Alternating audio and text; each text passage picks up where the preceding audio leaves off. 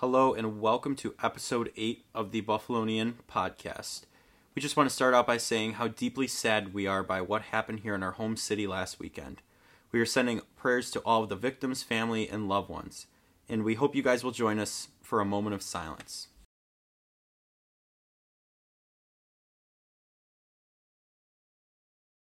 Thank you. We encourage you to donate at the Support Us link in our bio on our Instagram page, and we will be donating the proceeds to the families in need during these trying times. We love all of you, and we will do whatever we can to help. We're Buffalo Strong, and we pledge to stop hate and spread love. Thank you. The Hyde Charity Softball event was absolutely electric. Discussions about the most anticipated 2022 NFL matchups, then some touching on the NHL playoffs, and we give Mike the shot at the rundown with some hot takes, trivia, and more. This is the Buffalonian Podcast. All right, let's go.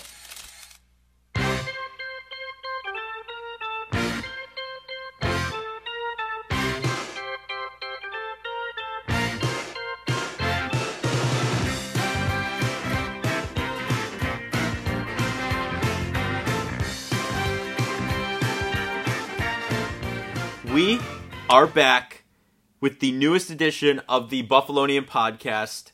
I'm Joe Kelly, and as always, alongside me, Dom Loss, Mike Marino. Let's talk about that Micah Hyde softball game. It was it was absolutely electric for a charity event. Bills Mafia really turned out. They showed a lot of support, you know, and everything that happened this past weekend. It was a really triumphant moment for the the city, I believe. It really unified the community together. Yeah, absolutely. You know, Micah Hyde was wondering if he should even have the event, and I think you know, with everything that went on, it was the perfect event for the community to unify and grow together as one. Yeah. No, I mean it's just a great showcase because you think about all those players. They come from different backgrounds. They come from all over, and you know they all have their differences, but they're able to come together and be a team and have these bonds that are going to be everlasting. And it's just something that's like an example for us as fans and us just as people should uh, should uh, take advantage of. Absolutely. Like uh, one specific thing for me, you know, one of the Buffalo singing cops sang the national anthem and broke down after everything that happened this past weekend and the team rallied around him and made him feel welcomed and loved and it, it was just a great unifying moment as Dom would say. You know, the the strong theme of unification here. It's going strong. But Buffalo strong. yeah, Buffalo strong City of city of good neighbors. and brotherly love. just I just want to say uh, a little bit about the game. You know, back to like how just you see the players, all the camaraderie they have. That I think that's a great thing to see going into a season that Right. has so much hype surrounding it. Like, you know, you see the snowman rounding Without rounding a shirt on. with just the, Basically the without a unbuttoned, shirt. the Yeah. unbuttoned uh, jersey on, rounding the bases, and then you see. You know, just all these guys having such a good time. Even the new pickups we've had, a exactly. couple of them were it's there, like they and they were like, "I like can't wait to been be a. Buffalo Bill." It's You like know what I they've mean? always been there. Yeah, You know, the only thing, you know, Case Keenum, we gotta get a number on the back of that jersey. I know. Yeah, that was a little disappointing. you know, I mean, He's gotta get that number on there, but Honest- it was just a great spectacle. I was I was watching the home run derby. We're gonna I'm gonna start off with that. We're gonna we're gonna roll into that. Josh Allen back to back champion. Um, placeholder trophy for the Lombardi. Absolutely electric. I loved every minute of it. Honestly, didn't think he was gonna beat Poyer in that in that last little bit there. I was Shout little out to uh, Matt Barkley. Yeah, underdog. Runner up. Barkley. Yeah, Jordan Poyer did not did not do well in the final. I think he only No. hit. I believe he only hit two home runs. so- Exactly. and and Barkley hit three, and then Allen, of course, hit four to win. yeah. Um, the walk off, flip the bat. I'm the king again. You know that kind of deal. I just one thing about Barkley, I love to see how excited he was to be back in Buffalo, though. Like you know what I mean? Like it's just that kind of that attitude you want. definitely a high character guy. You can see why you know everyone loves him, and even though now this time around he's probably a practice squad player, he wanted to come back, and Yeah. yeah, having those guys around I think matters in your building. I mean, Josh hit one of those home runs nearly to the 364 sign. Yeah. like an absolute nuke. Yeah. It was the only, only unfortunate thing about the home run derby is they started off with Nick McLeod and Greg Mancz, so I'm, I don't want to disrespect you because they could probably hit the softball further mean, than I can. But Greg, Greg Mancz had a nice home run in the game. Yeah, the actual but, game. But yeah. I mean, them combining for ten outs and no home runs was a little, little, little bit of a tough start. I'm Yeah. not gonna lie. Even, even Josh popped up a couple times. I was the like, first oh, couple. I was yeah. like, oh no, is this gonna be a choke? Yeah, but you know, he, as as he does, he he comes through in the end. You know, he's always there. I mean, It was a beautiful weather day too, with all you know, just yeah, got a lot nice sunshine. start to the summer sunburn. You know, Well, I had, I had to say this, and this is like just Buffalonian 101 lesson: never trust the weather report because it's just so inconsistent. It was supposed to rain. Everyone expected this to possibly rain out, and there was just absolutely gorgeous weather throughout the day. Yeah, yeah, no. uh, the weather here is so unpredictable. It could be snowing in July. You know what I mean? Like it's ridiculous, but You gotta give the perks to the defense for winning the game. I know. Yeah, and I- I- Tre'Davious I White bet- makes an appearance. I bet the offense to win. I would have. Well, well, we were on the side of the offense, so we were rooting for them heavily. See, I was on the defensive side, so I mean, I was. so you're the winner today. Yeah, I was the winner. Yeah, I was the winner. You're the good luck charm. Yeah, I mean, it was just seeing. All of a sudden, Greg Mancz wax the homer. The natural theme comes on in the back, and a beer is tossed to him at first base, and he just slugs it down as fast as he can. Same with Josh Allen. He did that one time. And you know, McDermott's just watching on the side, like, please, no one pull a hammy running the bases. You know what I mean? Like, let's not let's not tear anything. It's just it was it was an absolutely. It, it got me so hyped for the season. Like it's not even funny. Like It was- I, I just want it to start.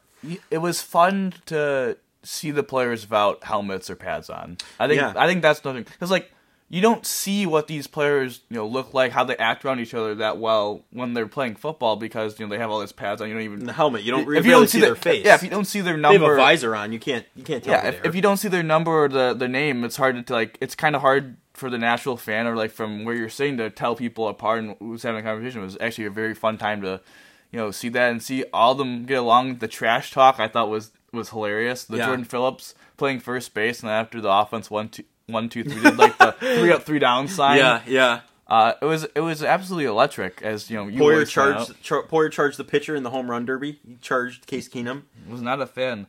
I just think a lot of I was surprised honestly of how many of the big names showed up. I mean, obviously a couple were missing, but a Right. lot. It was a really good turnout, like from a player perspective. And you know, of course, Coach McDermott that was a strike for the first pitch. Right. Yeah. It, except it was from like ten feet away. Like Hey, it wasn't hey, anything strike spectacular. is a strike. He was in front of the. It could have been a ball. He could have spiked it. He didn't.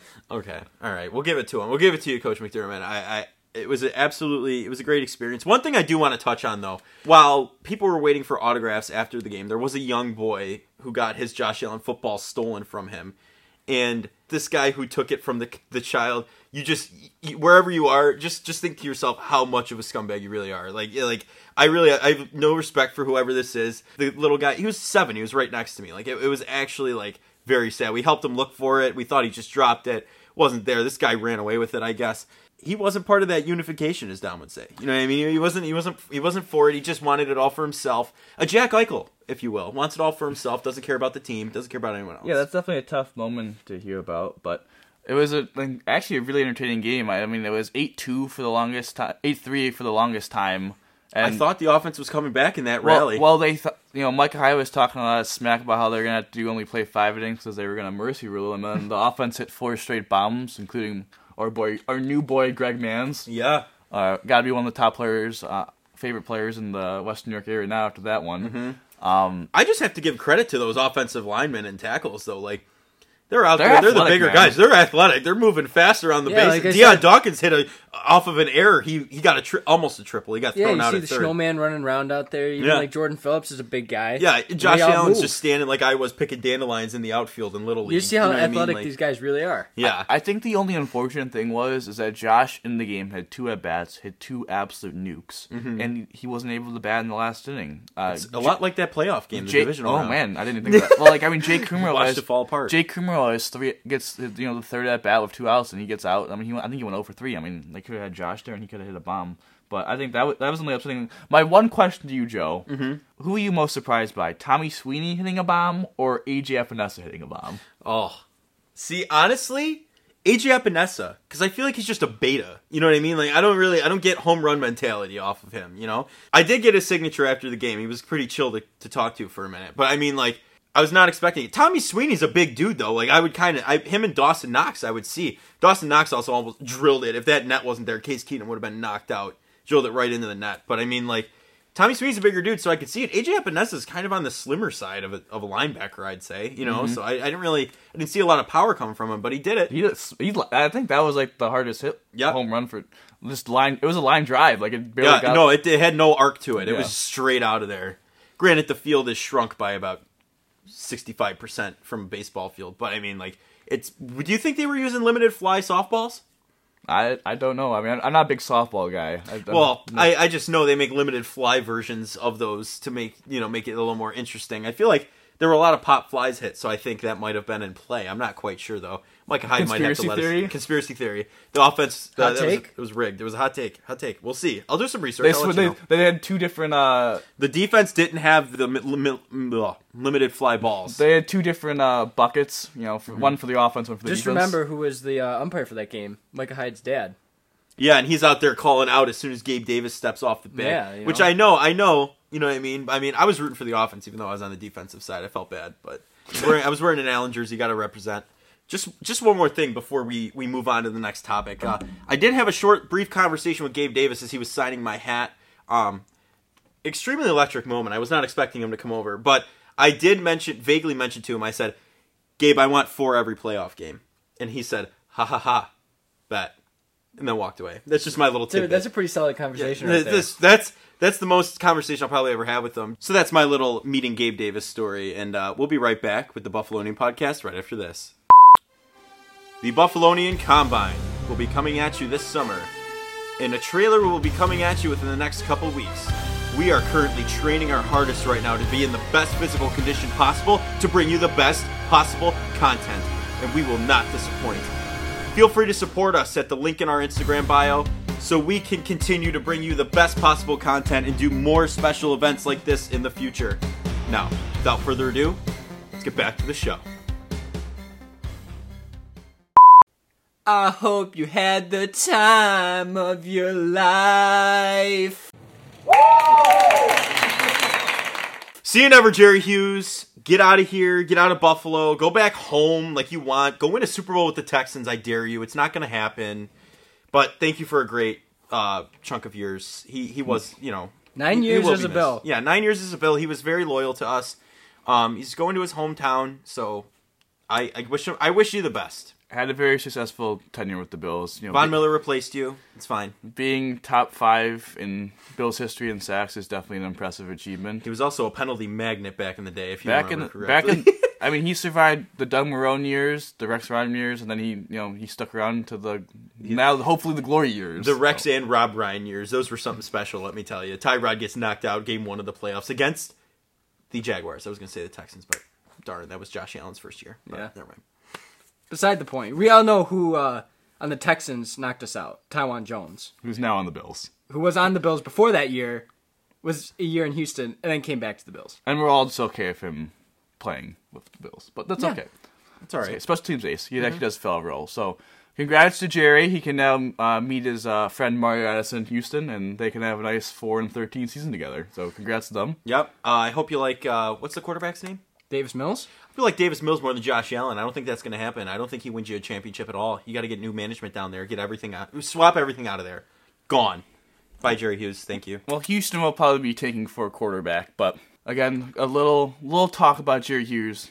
Sad to see him go, but as Joe did say, Von Miller replaced him, and Von Miller's a Von Miller's spectacular. Yeah. And now to segue to more uh, pressing topics, the schedule obviously was released last week. We did a special edition, our second ever special edition. Uh, very exciting. But, you know, looking back at the schedule, we learned some new stats that I think are incredibly interesting, which is we talked about how the most games you could have is five primetime games. Apparently, Thanksgiving does not count as a primetime game. I didn't know that, but so it's technically at five primetime games without including the Thanksgiving game. So I think that was fascinating to learn. Yeah, no, it was interesting because if that's the case, if Thanksgiving's primetime, then Lions get one. Yeah, that's why that's why I was confused about all the Instagram posts saying how the Lions didn't get a primetime game, but I was like, so I guess Thanksgiving just doesn't count because we were confused when the schedule dropped because you made Mike you made the point that you can only have five games, and I was confused because I was like, You were thinking Thanksgiving Well, was, and that would be six. Yeah, I was confused because I was like, well, there's five night games plus Thanksgiving, but Thanksgiving does not count, nor does the uh, games that could possibly flex those do not count as your, I guess, the beginning of the schedule. I guess they just want the Monday night, Thursday night, Sunday night. Those are what they uh, call primetime, I guess. Yeah.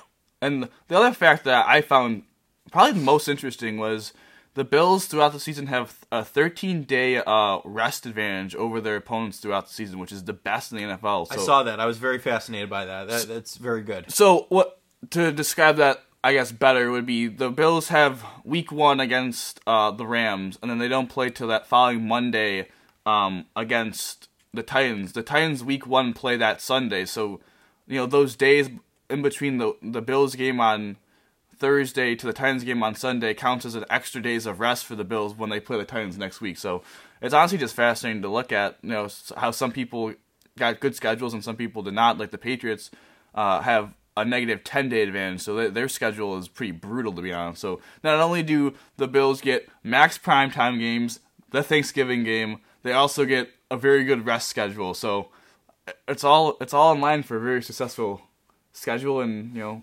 Successful year. Yeah, weird. I'm very excited. I, I think we're we're really moving into a good season here. I'm excited. It's what we need. We need it for Buffalo.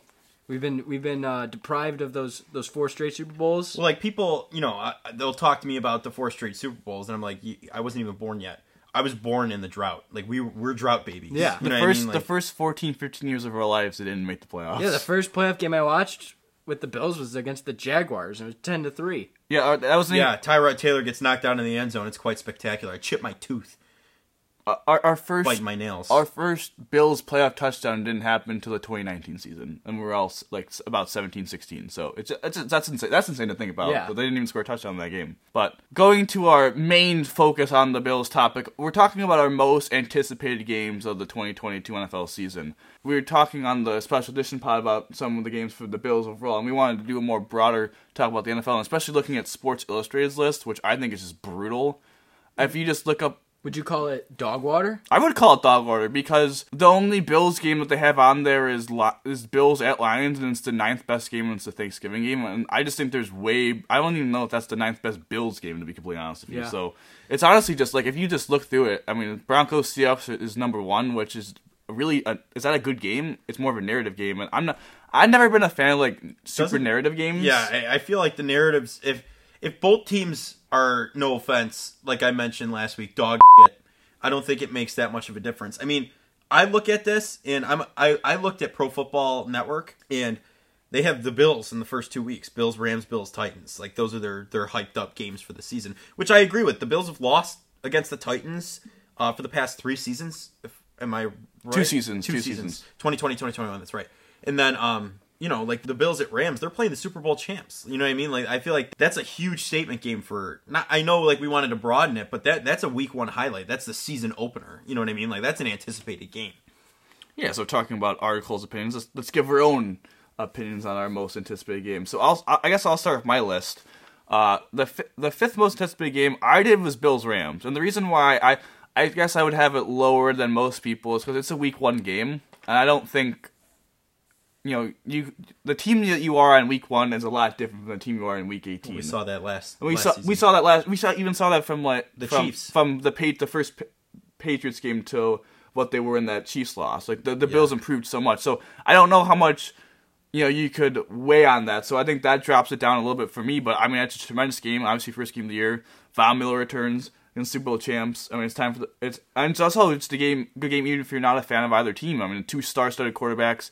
Aaron Donald, probably the best maybe overall player is in the game as well. So. Yeah, defensive players for sure. I would agree with that. I wouldn't agree with Matt Stafford being a star-studded quarterback, though. I'm going to be honest with you. I think I think he's fraudulent. But um, other than that, I mean, I do agree that that game is definitely on my list of top five, hundred percent. Mine at number four. Uh, This is a very underrated game. Not a lot of people are talking about this game, but uh, week 15, the Cincinnati Bengals go to visit Tom Brady and t- the Tampa Bay Buccaneers. I that's on my list too. I, I I'm looking at other games right now just to kind of fill in, but like.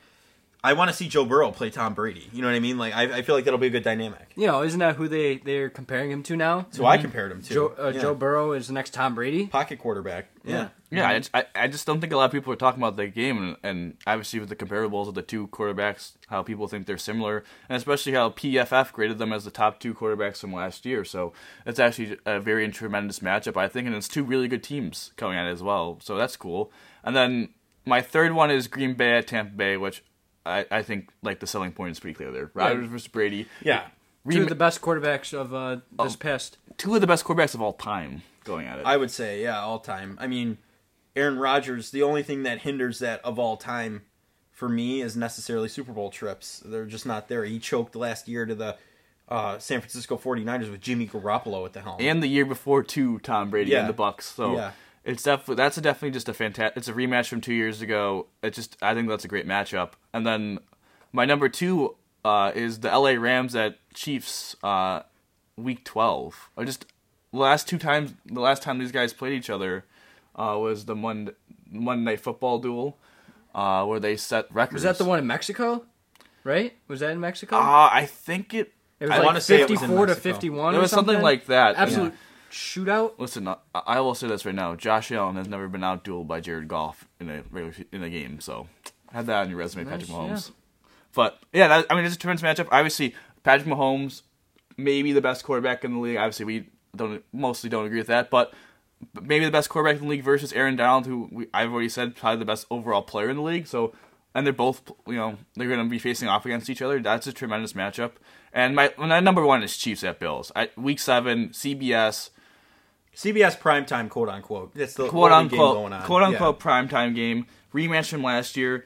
It's a tremendous opportunity for the Bills because they go into the bye in week eight. So it's Chiefs. They go into the bye and then they play that Sunday night game against Green Bay. So it's a really good test for them right in the middle of the season to see where they are. And I, I think the Bills will be out for bloods. I, I mean, they were hyped up for the last regular season matchup and they dominated. Um, hopefully, they could do some of the same. But that, those are my five more anticipated games. Obviously, it's not. There's some narrative to it, but I don't. Not like That's Seattle not the main and Denver. That's Yeah. not the main thing you're That's looking for. where the that- teams the, aren't the thing. I look for in my anticipated games is how good are the overall teams, the quarterback play, and is this a possible Super Bowl or NFC title, AFC title matchup? And I think all five of mine are. Obviously, teams repeat. I have the Bills there twice, the Rams there twice, the Chiefs twice, uh, and uh, Tampa Bay twice, and then obviously I have Green Bay and uh, Cincinnati also on the list. So my teams repeat a little bit. I think it would be interesting if someone like maybe cut it down to one team per. Only I could only talk about one game for each team. That would be kind of interesting. But Yeah. for this, I won. I, I just think those are the, my more anticipated games. I'm going to be honest with you. My list is very, very similar to yours. I had Bills Chiefs at number one, um, just simply because of that playoff game last season. I think it, you know, that duel. That's the Brady, uh, Brady Manning duo, Mahomes and Allen. Like that, that game is forever etched in history, and it's just going to be played over and over again. And of course, we're playing an Arrowhead again, so that's the one thing I'm like meh about. But um, I would just like to see how far the Bills really have come. And I want to see the Chiefs without Tyreek Hill. I'm going to be honest with you. I don't know if their um, their offense is as three dimensional as it as it was. I As think- explosive. Yeah, I, I don't think it's as explosive. I, I think you lose that speed a little bit, and you're jeopardizing the the Operation. offense. Yeah, exactly. But um, yeah, Brady Rodgers, uh, that's that's up there at number three for me. Um, just you know the goats, two of the greatest of all time. Brady, in my opinion, should have had MVP last season. I think it's I think this is going to show. You know what I mean? Like, but um, as much as you know, the Buffalonians hate Tom Brady for all the hurt he put on us for All those years. all those years, multiple decades. I do respect that he probably he he is the greatest quarterback to touch the turf so far, statistically and Super Bowl ring wise. Um, I I mean I had Denver and Seattle or Denver and Seattle on there, but for the narrative, as you will, you know what I mean. Like I I had it as five, like bottom tier, you know what I mean. But will definitely be an interesting watch. Like if that's on, I'm going to put that on. You know what I mean. I want to see Russell Wilson and the Denver Broncos ball out a little bit. Um, and Pete Carroll oh, you're rooting for Denver in that game. I'm a Russell Wilson guy. I'm going to be honest with you. I know, I know his videos of him recovering can be a little, you know, out there sometimes. You know, of all the injuries and when his finger snapped, the tendon's gone. Um, but I, I, I think it's that, like you say, and like we've all said, it's a narrative game. But I think it's an interesting one because he did have so many ties to Seattle, and he did beat Denver 43 to 8 in the Super Bowl way back when Peyton Manning was still playing. So it's just interesting that that's the team he went to. But I just want to see how that more importantly that AFC West goes. Yeah. Like I like that could go anyway, you know what I mean? But yeah, I tried to avoid like divisional games. Yeah. because like I don't know, that just becomes weird to me because I think all the I think most of the time divisional games are pretty interesting. So right, like Bills Bills Patriots, Bills Dolphins, like uh, like those games can be interesting, but the Dolphins I think are, you know, fraudulent. I, I Tua turned the ball over, you know how I feel about him. Um not a matchup I'm necessarily looking forward to, but other than that, I mean, we're pretty similar with the list we had. I I, I really have nothing more to add. Yeah, no, but uh, so five on my list. It is a divisional matchup. It's between the Chargers and the Raiders. Just because we saw last year the implications that game had. you win and you're in. Or if they tie, They're both. they're both in. Yeah, division rivals. They want to take a tie. Yeah. No, they were not playing for a tie. They would have Like- played. The Chargers would have played here. I think would have been a great game. But I just think that game. I know, yeah, we said like you're not a fan of throwing in the divisional game, but I think that game just has like some extra flair to it just because of how it ended last c- season. Well, because Right, it's a narrative game, Yeah, if you will. narrative. Yeah, the narrative. if you say like how the the Chiefs ended the Bill season, the Raiders ended the Charger season. Yeah. So- yeah, in the fourth down king, uh, Justin Herbert deserved. Like, why couldn't you know what I mean? Like, it's the same thing as Josh Allen. Yeah, he should have. He did touch the ball again, though, didn't he? you did. Yeah. Yeah. So Justin Herbert just choked. Never mind.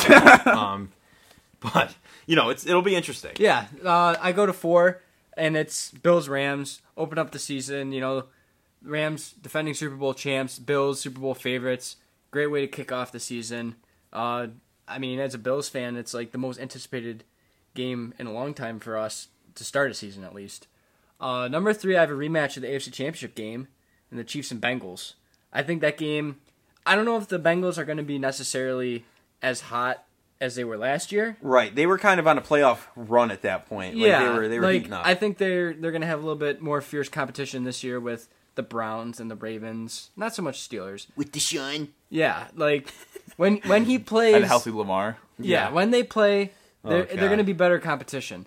Um, number two for me is the the defending uh, NFC Championship game, Rams and Bucks. Another divi- yeah, like I just Oh, like that these- came down to the wire though too. So, Yeah, exactly. That's, why yeah. you know it's just Mike likes the narrative. Everyone, he likes Yeah, the you narrative. know. He likes He's- the he- rematch. he's the pro- narrative guy. he's pro-narrative. He's pro narrative. the storyline is what sells the game, and this is what gets people to watch the game. You're absolutely the non right. the non football fans. That's what gets them to watch the game. The narrative. That's why the networks always play him up so bad. You know I mean? Exactly. Like, that's So I just think you know again a duel between Stafford and Brady. You know maybe not the most notable duel here, but it was pretty entertaining to watch last year, and I think it'll be Yeah. very entertaining this year because they're probably the top two teams in the NFC. Maybe throw in the Packers, but NFC is just not as wide open as the AFC.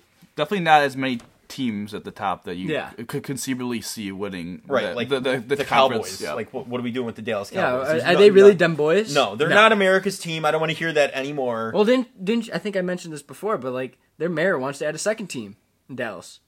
I don't think you have mentioned that. Has he? Am, No. am I just blanking? I, I May- couldn't maybe remember if I off air- it. off air I don't know, have. but either way, I know their mayor wanted said he could support two NFL teams. oh, the the America Squadron is that what they would call them? I the guess, duo. yeah, probably the Dallas Americans. Oh my God. And then number one, it's a no-brainer. Bills Chiefs. It was the best game last season. All three of us, yeah. It's going to be the best game this season.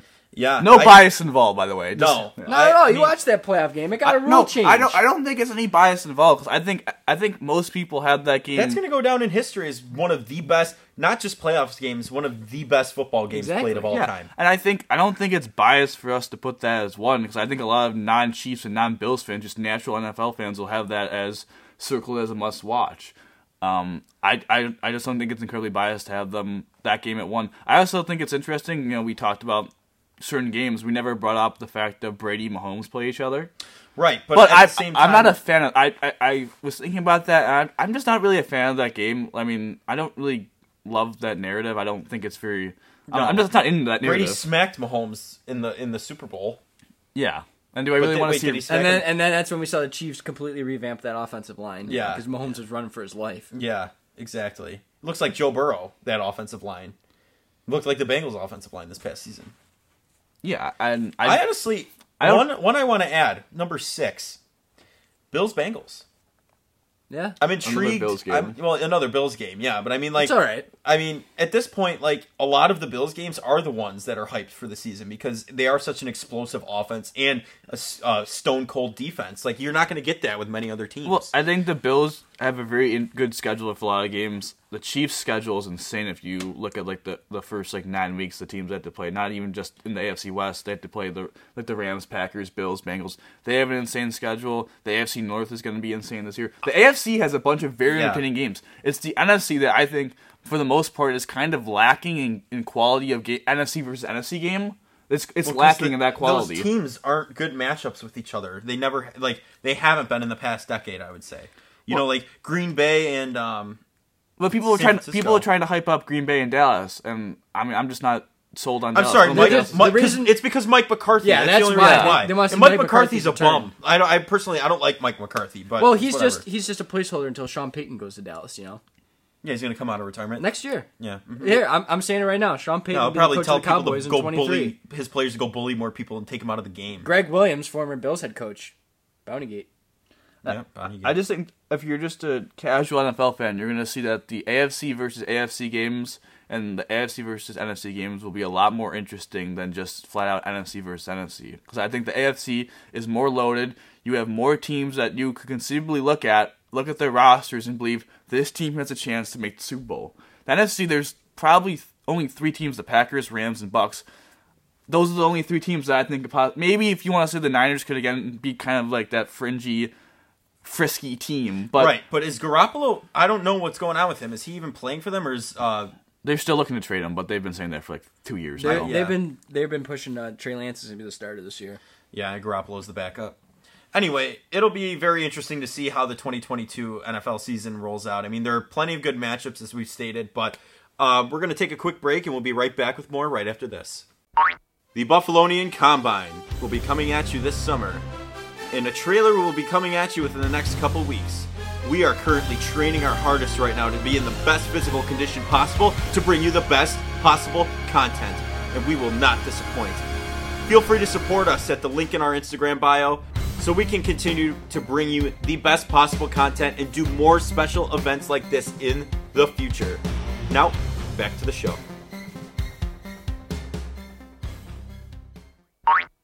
We are back at the Buffalonian podcast. This segment will be talking round one NHL playoffs, the results, what we think about them, and also we'll be continuing grading the Sabres 2022 season uh, players. This time we'll take a spin to the defensemen. Uh, we'll start with uh, Raz Stalin, Henrik Haru, and Mattias Samuelsson. So they're up on the docket next. But f- let's, let's first talk about the NHL playoffs. A, a very exciting first round. Uh, viewership went up 60% from last year. Obviously, jumped from NBC to TNT and ESPN. Mike, how does this impact the game of hockey? I think it's great for the game of hockey because you think about it, and it's just all this exposure on two networks now. ESPN, uh, with all the ESPN Plus uh, games that they've had, uh, even their show. You know, the point it's nationally broadcast game, so you know people gives them an interest and reason to watch. You know, I mean, I've watched the show, and it seems like every time I watch it, John Buccigross is scarfing down chicken parm. So, I mean, Hey, don't diss chicken parm. I'm not dissing chicken parm. It's like my probably my favorite dish here. But I'm just saying, overall for the game, I think it's really good. It's helping the game grow, and especially with COVID, you know, it seemed like the NHL was kind of taking a loss, and hence why the salary cap didn't move. And you know, most of their revenue comes from the in-game presence of the fans. And now with these massive TV deals between two networks instead of just one, that really just boosts revenue and wide, more widespread um, for fans to watch now. Well, it also re- it reaches a greater audience, allows more fan, new fans to now enter, uh, to be more involved with the NHL, and obviously revenue will go up, and hopefully that's a good thing for you know as a Sabres fan, the salary cap will go up, and we'll have even more cap space than we have now. So, uh, it, it's fantastic to see that the sport of hockey is growing. And what what what were your guys' favorite moment, uh, favorite moment of the first round of the playoffs? Uh, well, this might be a little bias, but when our Artemi Panarin scored that overtime winner against Pittsburgh in Game Seven, You're a little amped, man. A little amp. that was that was I was hype. You know, it was like what 10, 11 o'clock at night, and I'm like screaming at the top of my lungs, and it's just I was so hyped because I think what you said, Rangers were frauds. They are fraudulent. Well, they're in the second round playing uh, Carolina, and um, I think they're going to be pretty competitive. I was gonna say I love that the Penguins are not in the second round. I, I just I that's one I hate hate the dynasty of all the old players. You know what I mean? Like Sidney Crosby. I remember hearing that when I was in fifth grade. Like, shut up. Like, I don't want to hear any more about it. You need young teams. Uh, I could just give another shout out to um, the Toronto Maple Leafs for yet again blowing a series Yeah. in Yeah, Game Seven. Tampa Bay Lightnings, buddy. Yeah, there you go. That's definitely my top moment of the Leafs, who probably have the most talented roster of the- Forty million dollars uh, on four players. They have their most talented roster. They actually have have a goalie that they could ride with, who actually played pretty well, and they lose two to one on home ice in Game Seven. It's just honestly, it's just hysterical to me. They blew the three two three to two games lead. Yeah, That's and they're saying that the Sabres. I wanted them to lose the Maple Leafs because they kept saying that the Sabres were, you know, we oh we should have swept that team, like talking down on us. Like, no, get out of here. losers. Well, they still haven't won a playoff series since 2004, and you know, viewers of the Buffalo do you know that the last time the Sabres, in a trivia question, the last time they won a playoff series was 2007. So the Sabres, who haven't made the playoffs in over a decade, still have a Still outdo the Maple Yeah. Leafs. And the Maple Leafs have a longer Stanley Cup drought than us. that that that's Yeah. saying something. So you can't you can't diss the Sabres when Toronto Maple Leafs are absolutely fraudulent and they they're just going nowhere fast. Like it's like the New York Jets. That's what that's what I would say. And I do have to give a quick shout out to Jake Oettinger, the uh, Dallas Stars goaltender. My dad has now become a huge fan of the Otter. Absolutely just an electric ga- series for him. Tough that he took the L. He played amazing though. 60 saves in game seven, and they lost. I'm just There's multiple games like that where he's facing 50 plus shots. Uh, for the analytics, he saved 13 goals more than expected. So look at it this way: an average goalie would give up, say, 20 goals. Jake Oettinger would only give up seven. So it, that's just an insane number to think of. That would be like one of the higher rated goalies if it was just an 82 game season. This was a seven game series, so it's an insane, uh, insane series for him, and it's, it's very unfortunate that he ended up going home. But the Stars are a very bad team, so it's not that it's not that shocking that they lost, but it was just a great effort on his end. So before we talk about grading Sabres players, just quickly, what team are we looking for in the second round? I mean, obviously Colorado, they won yesterday. I think they're looking like a complete juggernaut, and they might just run through this entire thing. Tampa seems to maybe even have Florida's number. They won in Florida yesterday. Obviously today, Rangers, Canes, and the Battle of Alberta. I think the Rangers make a run. I hope they do. But behind Shesterkin, Yep. Uh, I'm going to say the most entertaining series is going to be played right now in the Battle of Alberta. We've just seen recent history. Those games are absolutely electric, absolutely insane. I think it's going to continue, especially now that it's playoffs on a trip to the Western Conference Final. Yeah. on the line. Well, yeah. playoffs put everything to a whole new perspective too. So Exactly. you just got it's a whole different game ball game time. Yeah, a lot of great series. I I just think the best team though is probably playing like I think they might sweep the Blues, so it's that's kind of unfortunate. But the Avs I think are the best team. If they can finally get past that second round and not lose in a game seven like they have the last couple years, so very exciting. So we talked now NHL playoffs at large. Hopefully next year when we talk about round one, we're talking say you know hopefully a Sabres successful stops that 2007 streak and they won a playoff series, but. Sabres Even season- just make it. Like please make it. Like do something. You know what I mean? Like even just even just be competitive at the end of the season where you're fighting for a wild card. Right. Yeah. Something. I mean, something. Something's better than nothing at this point. And they're actually to the point now where it's disappointing to see the season end. Like Wow. before, I could give two shits. Yeah, but now obviously they got the fans to start buying in now, so now it's uh, obviously up to them to keep developing their players well, add to the roster, and hopefully hopefully they can make a run. But let's talk about three players that were on the roster last season in Rasmus Dahlin, Henri Jokiharju, and Mattias Samson. Let's just let's just grade how we thought about them. So Mike, let's start let's start with you with Rasmus Dahlin. Oh, I'm giving him an A. I know he had a little bit of a rough start to the season, but the way he finished, he finished out so strong, and he was proven to be not only a good defenseman, but that good offensive defenseman that everyone expected him to be. Right, and I absolutely agree with you. And look at him and Owen Power as a duo in the near future. Like that's going to be spectacular. You know, like I- I'm very excited for that. Yeah, I would give. I guess I would be a little bit harsher graded Dahlin because I would give him about an A minus B plus tier. Because yes, he's fantastic in, tris- in transition. He's a very good power play quarterback, and yeah, he was he set career high in goals with 13. He was his first 40 assist season was the Yeah, first 53 point season. yeah first bad. first first Saber since you know the 96 95 96 season to reach the 50 point plateau, which is pretty insane to think about. All the you know pretty decent Sabres defensemen that have ha- played for you know the blue and gold in that aspect. But the reason why it's a knock for me is because he was really bad the first half of the year, and there's no really other way to explain it. And I think like some of the blame has to be that he was partnered with Yoki who really struggled, but. You got to own with Dahlin too. He struggles a little bit in his own end sometimes. He's got to clean that up. And at one point, at a stretch in the first half of the year, on the power play, he had a 47 expected goals for. Now just think, a 47 expected goals for is probably below average, and that was with a five on four advantage. So he was really struggling. Um, and it, you know, credit to him, he turned around. But now I think we we have to ex- we have to want to expect for him to become more consistent. Be like that guy that we saw in that Canucks game that he was the best player on the ice. I want that for an 82 game season. He needs to be more consistent and have a full 82 game season, not a couple good months like he has been having the last couple of years. He needs to have a full 82 game season. Right, so you can really see what he's made of, and you know when the the uh, all the pieces of the puzzle are clicking together. Mm-hmm. Yeah, because right now I would say he's a top four defenseman. I wouldn't say he's a top pair defenseman right now. But like, I, I think it's fair to say degrade him, you know, harsher because he is one of the faces of the franchise, and you want him to be successful. If he can make that jump to being consistent all 82 games, it's really going to help the Sabres, you know, not get those lulls that they had been in the first half where they're down and out already by the turn of the year. They're already out of the playoffs. So I, I, that's why I give him a little bit of a lower grade than you two. No, that's understandable. I, I could see why. I mean, yeah, I can see where you're coming from. I, again, I guess you know he's still growing as a as a hockey player. He's 21 years old, gonna be 22. You win this age thing, man. It, like, you win I don't know age why thing. you expect someone at like 20 years old, 21 years old to be like perfect and everything. Because he's they do. played like over 150 games in the NHL.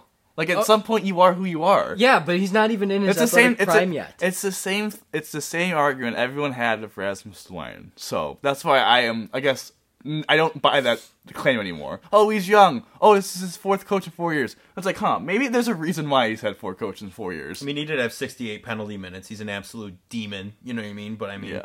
As opposed to you know, not defensive, but Alex Tuch only had six. Another thing Dahlin needs to work on too is that he does take way too many penalties. That definitely drags his value and impacts down a little bit. But let's talk about maybe a player that we're all not going to grade too highly on, Henri Jokiharju. Um, F. Joe, you know what? I, I semi agree with you, Joe. I'm to give. I wouldn't go as far as F. I'd say a D. I you know I agree. Yeah. I gave him a D. The only thing that saved him this year from being an F is that at the end of the year he seemed to play a little bit better. Yeah. But he was still the worst Sabres Worst on the team. He was still the worst Sabres defenseman on the team in the back half, and you could maybe argue that his numbers were actually just inflated because Owen Power is amazing. and He was carrying him. So Yeah, a college student right out of Michigan comes in and saves your career. Yeah, okay.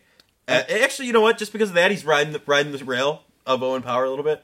You're F, back F, F, F. D, F, D, F. That's Yep. your- well, I I just think it's it was a tough year for him. It's really changed how I view him as a player in this organization. Is he just a bottom pair right shot defenseman guy now? I think we have to look at that, and it's concerning the fact of a lot of the players improved when the coaching switched from Krueger to Granato, and his numbers have actually been the opposite and have gone worse. So I think that's a really bad sign for me. Like, what do you grade? him? no, yeah, I agree. Like with your guys' D, maybe like I'm F. Don't, maybe don't rope maybe me in with that. fringe like C minus, like low C minus. Oh, he's going up. no. This isn't I don't good. know. He's trying to he's trying to uh, up the average. Like I, I, I mean, F is like I think just a little harsh. He was the worst player I know, on the I team. know- I okay, worst player on the team. He was arguably the worst Stretch. player on the team. He needed a college student right from Michigan to save his career.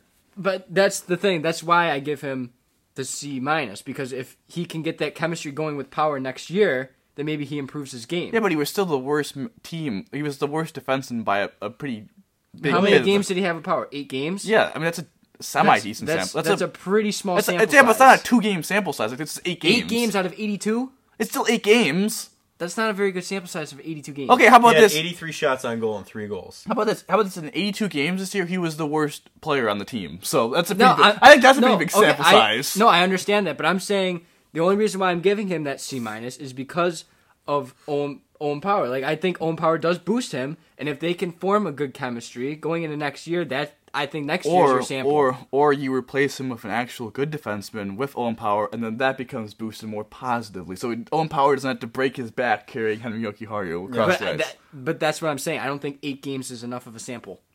I think I think 213 career games is enough of a sample to me to prove that Jokiharju is nothing but a bottom pair guy right now. I mean, hey, listen, he can still take a jump. As Mike says, he's a, he's young, he's only 22, but the man's played 213 games. I think you can make an opinion on someone after a 213 game sample that he might not, he might just be a bottom pair defenseman guy. And listen, that provides value. He's a right shot defenseman that that automatically is more valuable than a left shot defenseman. So he has value. I just think you know when we got him in that Chicago trade, I think people thought he was going to be a top four, maybe even a a fringe top pair guy, and you know I think you have to lower your expectations now of him to maybe the the bottom pair. Which Well, look what happened with Alex Nylander. He's listen, that trade Pittsburgh now. yeah, that trade that trade's going to be a win anyways because Nylander is a bum. So to you know, Yeah, fraudulent. yeah, he was he was uh, to quote Joe, he was fraudulent. Like he was bad. it was a bad pick. Everyone knew it was a bad pick at the time. So anything you got from him at that time was a win. Th- th- You know, a lot of negativity. Let's go to a more. Let's go to the third player, maybe more positive string. Um, Mattias Samuelsson. Your boy. You know, you- Mike. It's your boy. Nah, you, you start off the grading. I am a big uh, Mattias Samuelsson fan, and uh, I'm gonna I'm gonna give him a B. For You this gave him year. a B. You gave him lower than Dahlin. Yeah, I give him a I B am- minus. I'm right around the same. Whoa! I think he, I think he's showing that he could be a nice left shot defenseman on the right side. Like I know usually the narrative is left shots, left shot, Big narrative guy over here. Using Right it shots, in his right side. vocabulary now too. Oh my he, god. he showed with Dahlin that they pushed him. they actually they actually gelled well, and he played what thirty four games Yeah, he played 42 games this or year. forty two. Okay, I was just yeah, he averaged 19 minutes on the ice, about 20 minutes games on the threw ice. me off. No, so I think just overall he had a pretty good year. First like true year in the NHL. Um, next year will be interesting to see if he can keep that going with Dahlin, or maybe he'll move around the lineup, maybe go back to the left side. Who knows? Like I mean, he did have 10 assists. I, I mean, I'm looking forward. helpful. I'm looking forward to what Samuelsson can do for this team. I think for Samuelsson, it's actually my complete opposite way of thinking of Jokiharju. He's completely changed my perspective on him in a complete positive way. I mean, obviously, I was super negative about him. It was one of my colder takes. Yeah, when he was in his Um, first ever professional training camp. Oh, he's garbage. Listen, I, I admit I was wrong. He's now a guy that I look at as a top, possible top, probably a top four defenseman. Could probably play on the top pair of Dahlin. Uh, very strong defensively. I think he has room to grow to even become better offensively. He's only played 54 games in the NHL, which is not enough sample size. No, I think it's a, I think it's a sample size to see that he's been very good in the 54 games, and he's going to probably continue to grow and probably continue to be like under you understand what you can get away with and what you can. I think he's going to continue to learn that. And he's going to mold himself into a more complete defenseman. He's very good defensively now. I think he's going to mold himself to be a better offensive player, especially if down they're going to get big minutes.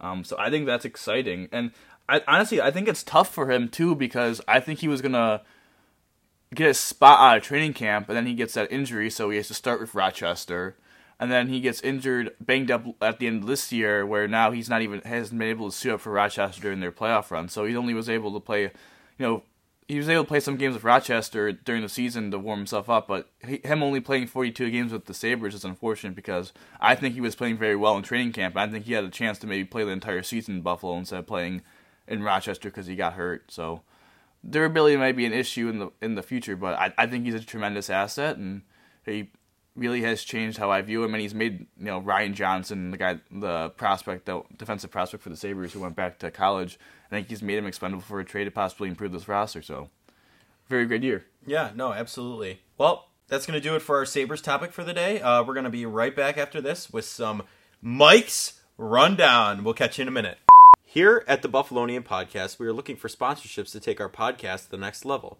If you or anyone else is interested, please DM us either on Instagram, Twitter, or now Facebook, and click the link in our bio for more business inquiries. Thank you and enjoy the rest of the show.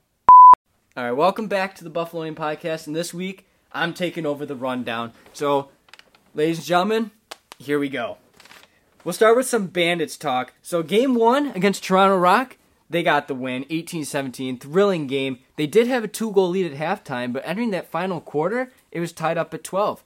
Bandits end up going on a 5-0 run to seal the game. We saw Josh Burns with the number one star of the game, scoring four goals and seven assists, whopping 11 points in the game for the Bandits. Matt Vinc gets the win. Amazing 41 save performance. Really kept the Bandits rolling there. We got a game two this upcoming Saturday up in Toronto. If they win, they go to the finals. They lose, we got a game three back in Buffalo. Should be very electric atmosphere. We'll switch over to the other team in Buffalo playing right now, the Bisons. So right now they're in a series with the Syracuse Mets. And we all know Syracuse Mets, obviously the affiliate for the New York Mets. Last week, the Bisons did get a series win over Lehigh Valley 4 to 2. And right now, overall, the Bisons sitting at 21 and 16, which is only 3 games back of the division lead. Their opponent this week, the Mets, are 13 and 23 and are actually the worst team in our division, actually tied for the worst team. Sorry, Scranton.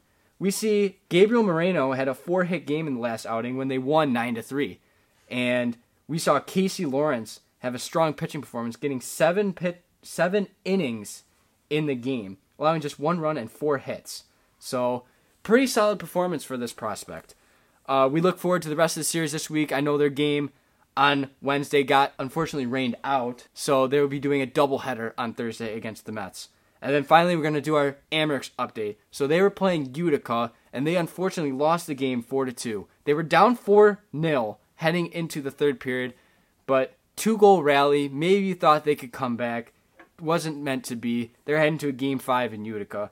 Should be very interesting to see because we saw in game 2, JJ Peterka was the hero, scoring that hat trick to seal it in overtime. And then we saw Arttu Ruotsalainen in game 3 also score in overtime to get that Amerks lead. Um, the one thing I think we all notice where's where's Jack Quinn been? Jack Quinn has kind of been invisible this playoffs. I mean, he was the AHL Rookie of the Year, showed to be maybe a really good player for the Sabres next year, and he only has two assists in six games. I mean, that's not terrible, but you know the way he he played this year, like shouldn't we expect him to be a little bit more offensive? Uh, I mean, a guy that played most of the season with Sabres, Krebs, he's been doing really good dishing him out. Uh, eight assists. I mean, you got to consider him maybe as the, the best player on the team so far in this playoffs. We'll see what the Amerks can do if they can close it out in Utica or if their season might be over. We got to hope that they win and move on. So that'll that'll do it for our rundown this week. We'll move on to some trivia and wrap up the show.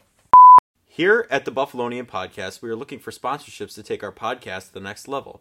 If you or anyone else is interested, please DM us either on Instagram, Twitter, or now Facebook, and click the link in our bio for more business inquiries. Thank you and enjoy the rest of the show. All right, we're coming at you to wrap up the show today, the same way we wrap up every episode trivia. So we've seen recently, well, not recently, throughout entire history, it seems like Dom has just dominated trivia. Joe, are you gonna pull your weight? Yeah, this, what, this what, time? what do you what do you have to say about that fact? I mean, I don't, I don't really have an answer for that. I'm just, it's, it's, it's tough going quick next to the analytics king like this You, guy. you you have been improving though. You have been getting a couple right here. and I get them, but like two seconds after you already say them, like I, I know, like it comes to my head, it's just not quick enough. Yeah, Gotta, gotta be Well- faster. Gotta be faster. Well, we'll see how we'll see how uh, this goes this time. So uh, we'll start with our Sabres question. Uh, what year did the Sabres make their first Stanley Cup final appearance? They've made two appearances. There's a hint. They have two. 1975. Did you get it right? Yeah, he did. yeah. get it Okay. right. Yeah. I'm not even gonna answer that. You know what? It's okay because you know what? You knew you were wrong. It was washed. I just, I didn't get the answer. All right. We'll go on to question two. So we all know the Bills. They had four straight Super Bowls. They had four straight losses. You know that's we don't want to think about that. Well documented. Yeah. Uh, there is one 30 other. for thirty about it. There is one other NFL team that has four Super Bowl appearances and zero wins. What team is that? Well, it's in that Izzo song, the Minnesota Vikings. Yeah, it is the Minnesota Vikings. So it they they had all their success really like in the seventies. The Purple People Eaters. yeah, like Fran Tarkenton, all that. So you know, hopefully, hopefully the Bills can get a Super Bowl win before them. I think I think they're in a little bit better situation than Captain Kirk. I would hope so. So we we go on to our final question, Bandits question. Uh, how many league championships do the Bandits have? Four Whoa. Yeah. Yeah. He total guess, but yeah, That was that was good. That was like instant. That is correct. I was gonna say three. Four. 92, 93, 96, and 08. the flags and key bank, buddy. That's how I do that gotta, one. You gotta take a gander up there every once in a while. You know, everyone just take a minute. Just take a minute and just applaud Joe. that was the fastest answer I think in trivia history. so I try my best. kudos. congratulations for that for that great accomplishment. Thanks, guys. Thanks, guys. Hope to bring you more in the future. But that is going to do it for this episode of the Buffalonian Podcast. We thank you guys for listening, and we'll be coming at you at this time next week. And uh, how do you always finish these off? Go Bills. Go Bills!